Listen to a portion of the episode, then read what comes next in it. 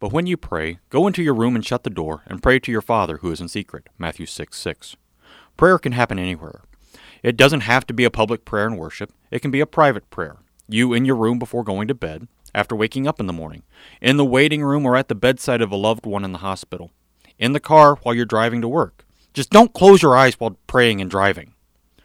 Sometimes they're even silent prayers because we do not know what to pray for as we ought, but the Spirit Himself intercedes for us with groanings too deep for words. Prayers need not even be vocal for God to hear them. God hears every prayer offered in Jesus' name, prayer offered in faith in Him as Savior.